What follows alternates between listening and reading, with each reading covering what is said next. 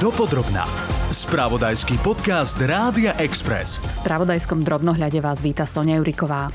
Európska komisia chce do 8 rokov znížiť používanie pesticídov na polovicu a vo verejných parkoch, na ihriskách a pri školách ich chce zakázať úplne. Okrem iného to má pomôcť biodiverzite v Európe, ale najmä ochrániť naše zdravie. Ako to bude vyzerať v praxi a ako na tom vlastne sme v používaní pesticídov?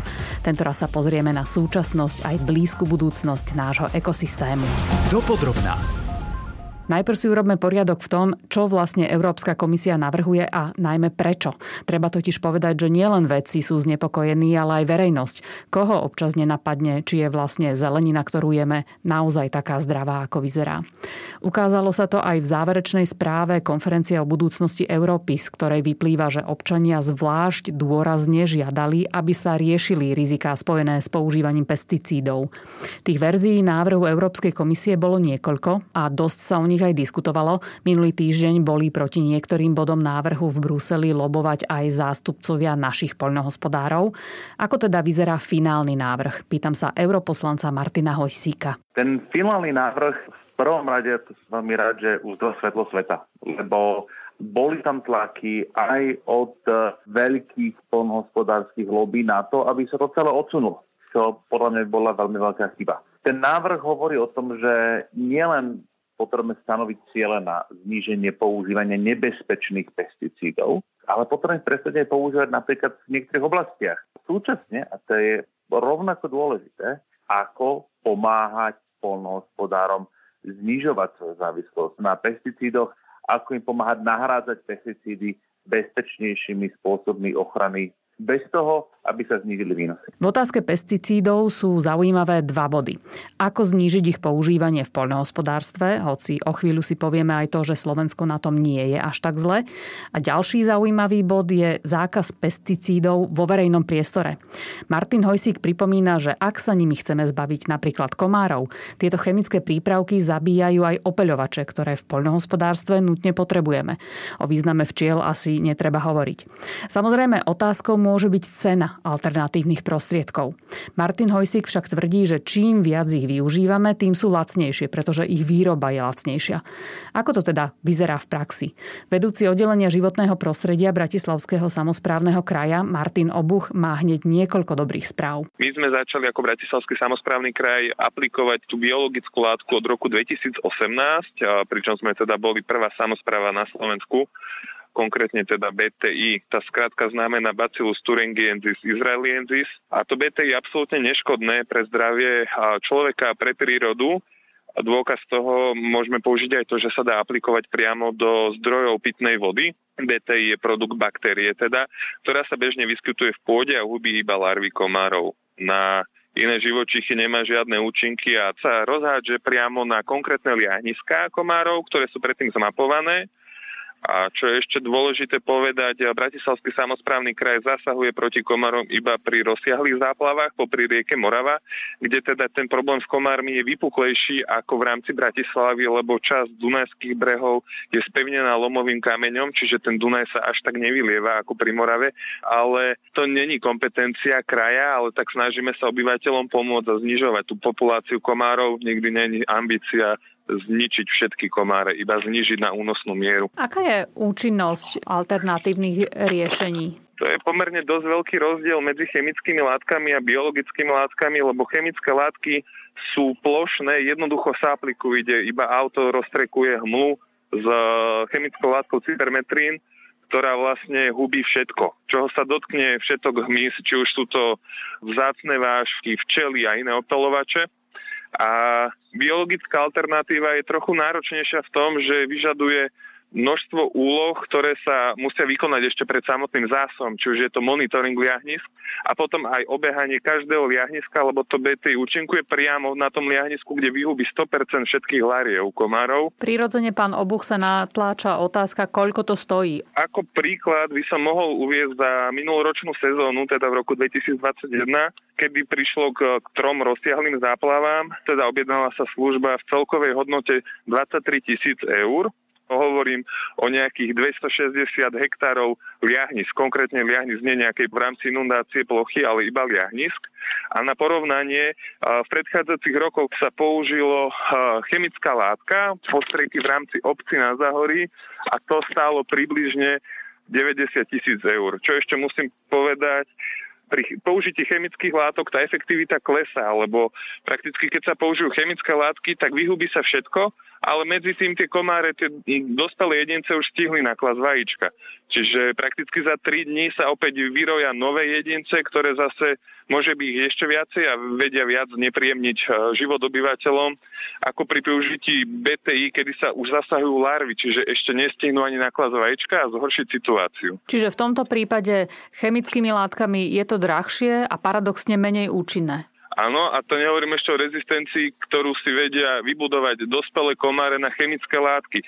Na niektorých obciach už sa blížime ku oblastiam Afriky, kde je tá rezistencia už obrovská. Čiže to BTI na ňu si rezistenciu vybudovať larvy nemôžu, lebo to zasahuje ich biologický cyklus. Pán Obuch, ako verejnosť reaguje, keď e, nevidia tie zvyčajné postrekovacie auta? A pýtam sa na to preto, že ja bývam v Karlovej vsi a spomínam si, že kedysi ľudia posielali dosť veľa podnetov, nech sa to nejako rieši, že v Karlovej vsi, ktorá je blízko Dunaja, je tam dosť veľa zelenie, že tie komáre sú otravné. Tá edukácia tých obyvateľov v tejto problematike stúpa. Už je to aj viditeľné, avšak stále sú dva tábory, tak ako hovoríte, priaznivcov a odporcov chemických látok.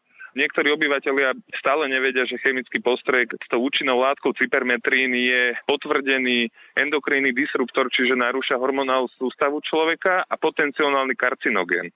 A ten cypermetrín, okrem toho teda, že zabíja všetko, aj tie opelovače, alebo teda všetok zmys, tak e, je ešte aj prudko toxický pre vodné organizmy. Čiže keď sa napríklad zasahuje v biotope dospelých komárov, čo je prakticky nejaké mokrade alebo tak, keď sa použije chémia, tak sa vyhubí na komplet všetko, čo je vo vode a čo je v okolí vody. Pričom pri BTI aj z vlastnej skúsenosti som bol svetkom toho, že iné organizmy okrem lárev komárov ostali živé, ostali úplne vitálne bez nejakého negatívneho dopadu. Čo je dôležité aj to, že v rámci Bratislavského kraja máme výpomoc od dobrovoľníkov. To je, myslím si, že celkom dobrá správa, že sme ochotní priblížiť sa prírode aj týmto spôsobom. Nielen sa tam chodiť zrelaxovať, ale byť užitočný. Lebo tam je napríklad vidno aj tá edukácia, že tí dobrovoľníci vťahujú do toho aj svoje deti, že chodia monitorovať. Tí rodičia vysvetľujú, čo robia, prečo to robia, prečo je to dobré, prečo sa nepoužíva chémia a podobne. No a ak by ste napríklad priamo v hlavnom meste chceli upozorniť na problém s komármi, hovorkyňa hlavného mesta Dagmar Šmuková má tip ako na to.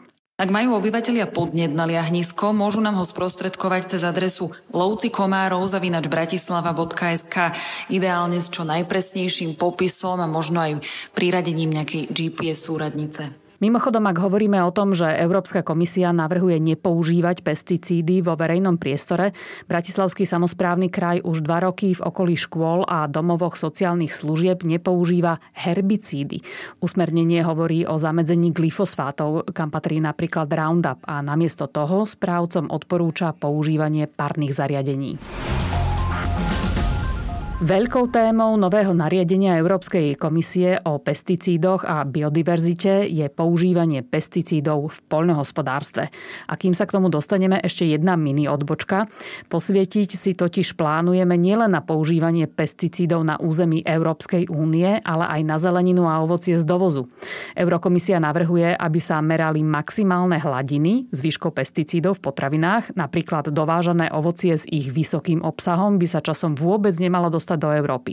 A Brusel očakáva, že to povzbudí tretie krajiny, aby obmedzili, respektíve tiež zakázali používanie látok, ktoré európske normy nedovolujú, napríklad tiametoxám alebo klotianidín. Áno, potrebujeme sa pozrieť na dovozy, ale musíme si upratať aj pred vlastným práhom. Výskumy ukázali, že bol vyše 50% náraz výškou nebezpečných pesticídov v ovoci, ktoré je z Európskej únie. Čiže aj my doma, tak povediať, v rámci únie máme problém. Slovensko nebolo medzi najhoršími krajinami. S tým súhlasí aj Pavol Hausvogel z Výskumného ústavu rastlinnej výroby, ktorý mi povedal, že sme hlboko pod priemerom Európskej únie. Slovenská republika má potrebu 1,3 tony a druhé krajiny majú tú spotrebu troj, štvornásobne väčšiu ako Slovensko v rámci Európskej únie. Ak teda Európska komisia navrhuje do 8 rokov znížiť používanie pesticídov o polovicu, nemalo by to platiť paušálne, čo pripomína aj Kamil Hudec z Fakulty agrobiológie a potravinových zdrojov na Slovenskej poľnohospodárskej univerzite v Nitre. Upozorňuje, že so zákazom niektorých látok máme aj negatívne skúsenosti. Niekoľko rokov dozadu boli napríklad e, zakázané moridlá na báze neonikotín neonikotinoidov, to sú insekticídne moridlá, ktoré sa aplikovali na osivo, e, hlavne repky. V praxi to prinieslo také problémy, že e, síce sme zakázali jednu účinnú látku na morenie, ale na druhej strane polnospodári boli nútení, aj sú nútení, niekoľkonásobne opakovať e, ošetrenia inými účinnými látkami, ktoré nie sú tak účinné ako tá zakázaná látka. Výsledok je paradoxne presne opačný, pretože do životného prostredia sa týmto jedným opatrením dostáva niekoľko desiatok, niekedy možno až stonásobne viacej pesticídov, ako v prípade morenia. To morenie sa aplikovalo len na osivo a to boli možno v gramoch na hektár dávky a takto sa v praxi musia aplikovať iné postrekom, kde 90% pri schádzaní repky ide na povrch pôdy a potom sa to samozrejme dostáva do povrchových vôd a podobne. Pán Hudec, to nariadenie Európskej komisie prišlo aj na základe toho, že z tej konferencii o budúcnosti Európy, kde sa verejnosť mohla zapájať, dosť jednoznačne vyplynulo, že ľuďom sú pesticídy trňom v oku.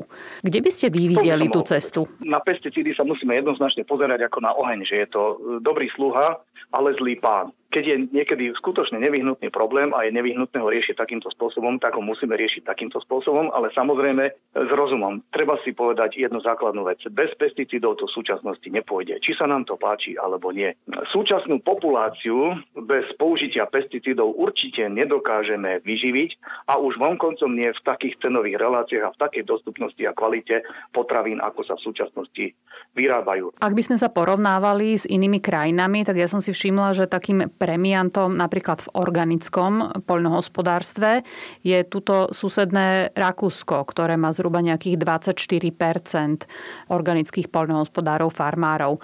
Prečo im sa to tak darí a nám my sme v tých číslach na tom oveľa horšie? Tuto by som chcel povedať, že značka eko alebo bio neplatí vo všetkých krajinách rovnako. Aby sme nemali ilúzie, aj v ekologickom hospodárstve z hľadiska legislatívy jednotlivých krajín sa môžu používať niektoré pesticídy. Pre porovnanie organické poľnohospodárstvo má podľa viacerých štúdií zhruba o štvrtinu menšiu výnosnosť než to zaužívané s použitím napríklad pesticídov a insekticídov. Jan Baršvári zo Slovenskej poľnohospodárskej a potravinárskej komory na Margo 50-percentného zníženia používania pesticídov z upresňuje, že nepôjde o paušálnu polovicu pre všetkých rovnako. Európska komisia v ňom žiada členské štáty, aby si stanovili národný cieľ zníženia v porovnaní s priemerom e, rokov 2015, 16 a 17 stanovuje tam určitý rozsah od 35% pre tých e, lepších, cez 50 až po 65% pre tých, ktorí majú tú intenzitu používania vysokú my by sme ako Slovensko mohli pravdepodobne spadnúť do tej prvej kategórie. Myslíte si, že Slovensko by to zvládlo, že znížiť používanie pesticídov, aj keby to bolo iba o tých 35% aby naši poľnohospodári stále dokázali byť konkurencieschopní, ale zároveň aby sme ponúkali zdravé poľnohospodárske plodiny? My už teraz sme veľmi slabo konkurencieschopní voči, najmä voči krajinám západnej Európy. Naša komora sa zapojila do iniciatívy deviatých krajín Strednej a Východnej Európy a e, vystúpili sme s požiadavkou na odloženie zverejnenia návrhu tohto nariadenia. Bohužiaľ táto naša požiadavka e, nebola vyslyšaná. My sme chceli hlbšiu diskusiu, pretože všetky tieto krajiny používajú účinné látky na hektár hlboko pod priemerom Európskej únie No a aj v tom vyhlásení konštatujeme, že by nám to spôsobilo úplnú nekonkurencieschopnosť voči západoeurópskych krajinách Čiže mhm. môže to viesť ďalšiemu zvýšeniu závislosti e, od e, dovozu potravín. Keď už hovoríme o tomto našom regióne, ja som sa pozrela na to, že v Európe, ktoré krajiny sú na tom celkom dobre v organickom farmárstve. To je ten najvyšší stupeň toho e, blízkeho k prírode, ekologicky utržateľného. A takým premiantom, úplným číslo jedna v Európe je Lichtensteinsko, ktoré má 42% poľnohospodárskej pôdy spravovanej organickým spôsobom. Túto krajinu vzhľadom aj na jej veľkosť, že je dopredu úplne jasné, že Lichtenčajnsko nepotrebuje byť potravinovo sebestačné vzhľadom na veľkosť tej krajiny. Takže toto vynecháme. Ale takou dvojkou v Európe je Rakúsko, čo je nám blízka krajina aj geologicky, aj klimaticky a tam dokážu organickým poľnohospodárstvom spravovať 26% poľnohospodárskej pôdy. Tieto potraviny vnímame ako zdravšie než naše, a mnohí si ich tam aj chodia kupovať, pretože sú stále cenovo porovnateľné. Nie sú výrazne drahšie než slovenské potraviny než slovenská zelenina a ovocie. Tak čo tí Rakúšania robia inak, že zvládajú byť konkurencieschopní so západnou Európou a dokonca, že my zo strednej Európy, z bývalého východného bloku, si tam tie potraviny chodíme kupovať. Ja neviem, tá v Rakúsku jednoducho nebola prerušená tá tradícia a vzťah k pôde, ako bola u nás netýka sa to len Slovenska, ale celej strednej východnej Európy. Sú väčší patrioti, Rakúšan si kúpi prednostne svoju potravinu, aj keď je drahšia. U nás, u nás nie sme na tom zle, alebo medzi tými horšími krajinami, čo sa týka toho organického, ekologického polnohospodárstva, ako voláme na Slovensku. Máme, myslím, že okolo 11 Len e, tú ekologickú produkciu my nevieme predať za zodpovedajúcu cenu na Slovensku. Nie je tu vytvorený dopyt lebo tie ceny dampujú alebo výrazne znižujú veľkopestovatelia, veľkofarmári. To znamená, že tým, že sme prerušili tú e, tradíciu rodinných fariem, malých hospodárstiev, kupovania potravín z blízkeho okolia a nie voziť to cez pol republiky, tak tým pádom tí veľkopodnikatelia si dokážu ponúknuť e, nízke ceny a tým pádom tí menší farmári nemajú šancu byť ich konkurenciou? To vôbec nie. Ja si myslím, že jednoducho treba produkovať aj v tých veľkých množstvách a dodávať to na trh alebo na ten globálny trh. A takisto má priestor aj tá lokálna produkcia. Nedá sa povedať, že tí malí sú ekologickí a tí veľkí nie sú ekologickí. Ceny dampujú reťazce, keď už sme pri tom a dampujú ich dotovanými dovozovými potravinami. Jan Baršvári pripomína, že nová spoločná poľnohospodárska politika je nastavená zelenšie ako súčasná, čo znamená, že viacero opatrení podporí pestovateľov v ekologickejšom prístupe, čo pre nás spotrebiteľov bude znamenať zdravšie potraviny. Baršvári vidí cestu napríklad v používaní presnejších technológií a postupov. Čiže presné dávkovanie len tam, kde je to v tom poli potrebné a také technológie už existujú. No a pokiaľ sa jedná o financovanie týchto opatrení, tak Európska komisia hovorí, že by sa to malo financovať do spoločnej poľnohospodárskej politiky. Samozrejme, len teraz sú strategické plány práve v procese schvalovania. Karty sú tam už rozdané, prebiehala niekoľkoročná diskusia k tomu, ako budú nastavené a jednoducho ich nie je možné meniť na poslednú chvíľu. A naviac e, Európska komisia navrhuje členským štátom napríklad presunúť 12,5 z rozpočtu druhého piliera, čiže strategického plánu na financovanie rozvoja výroby biometánu v v súvislosti s krízou na Ukrajine. Čiže ja neviem, nemyslím si, že v poriadku, keď vyťahujeme z tej istej peňaženky peniaze na, na rôzne veci, ktoré už sú nejakým spôsobom nastavené. O tom, že treba používať v polnohospodárstve menej chemikálií, mám pocit, že sa hovorí 10 ročia. A, a vždy sa to odsúvalo, stále to nebola priorita. A teraz, keď už nám ako keby horí za zadkom, tak teraz hovoríme, no ale teraz na poslednú chvíľu sa to nedá. Kde by bola cesta von z toho problému, že vieme, že rôznych škodcov, aj tomu hmyzu sa darí lepšie, viacej aj u nás, tam, kde mali problém v Taliansku a my sme o tom ešte nechyrovali. Skôr to smeruje k tomu, že práve my budeme ten pomer pesticídov a insekticídov budeme nútení ich zvyšovať aj pre globálne oteplovanie. A na druhej strane teda ekologicky by sme ich chceli znižovať, lebo vnímame, že spôsobuje to zdravotné ťažkosti aj tým pracovníkom v poľnohospodárstve, ale aj celkovej verejnosti, ktorá potom tie potraviny konzumuje. Čiže kde by bola tá cesta von? Asi na to nie je jednoduchá odpoveď.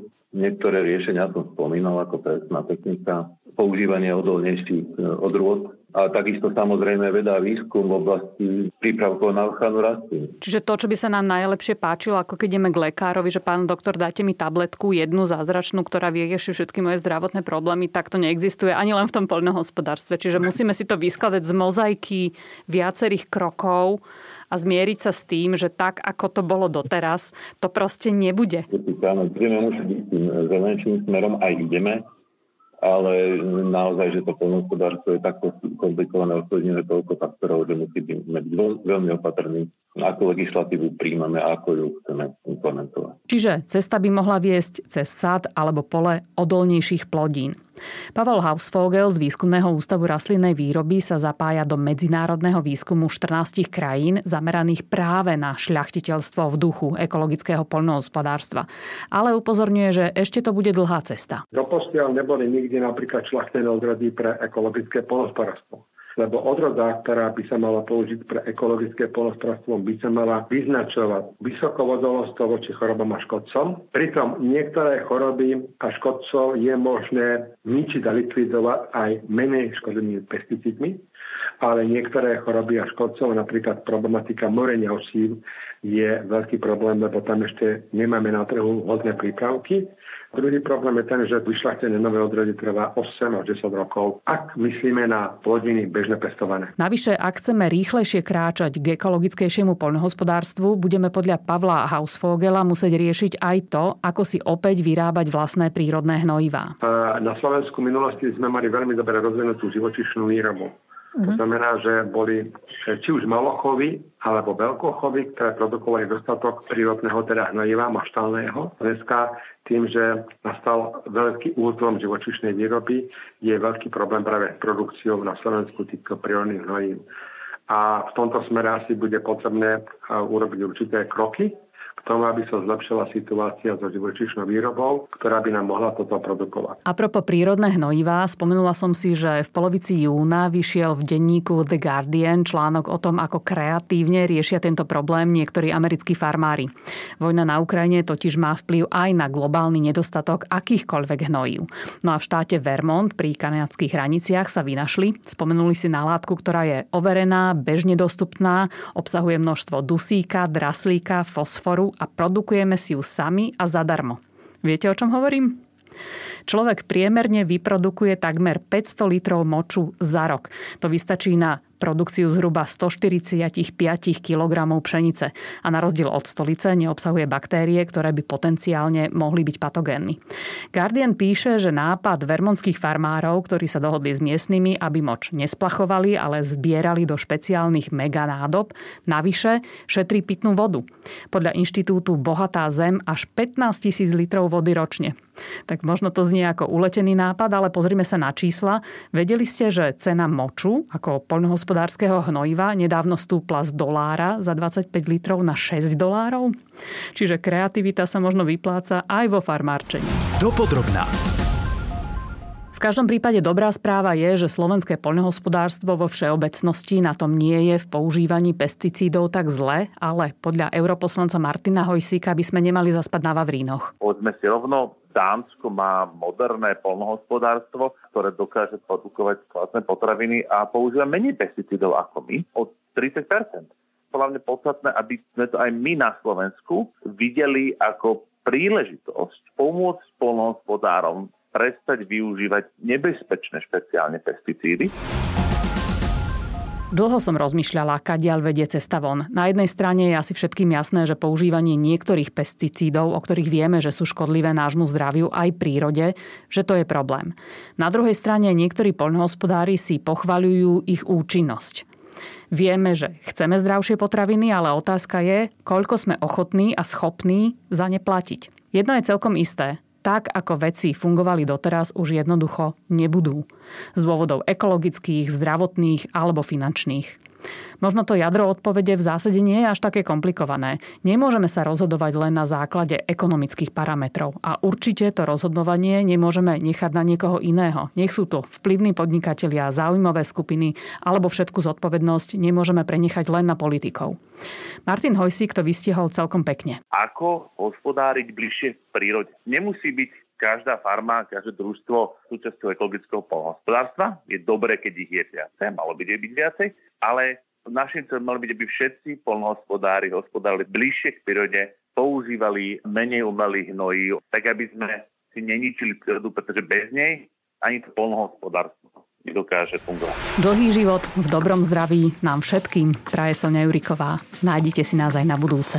Počúvali ste podcast Dopodrobna, ktorý pre vás pripravil spravodajský tým Rádia Express. Ďalšie epizódy nájdete na Podmaze a po všetkých podcastových aplikáciách.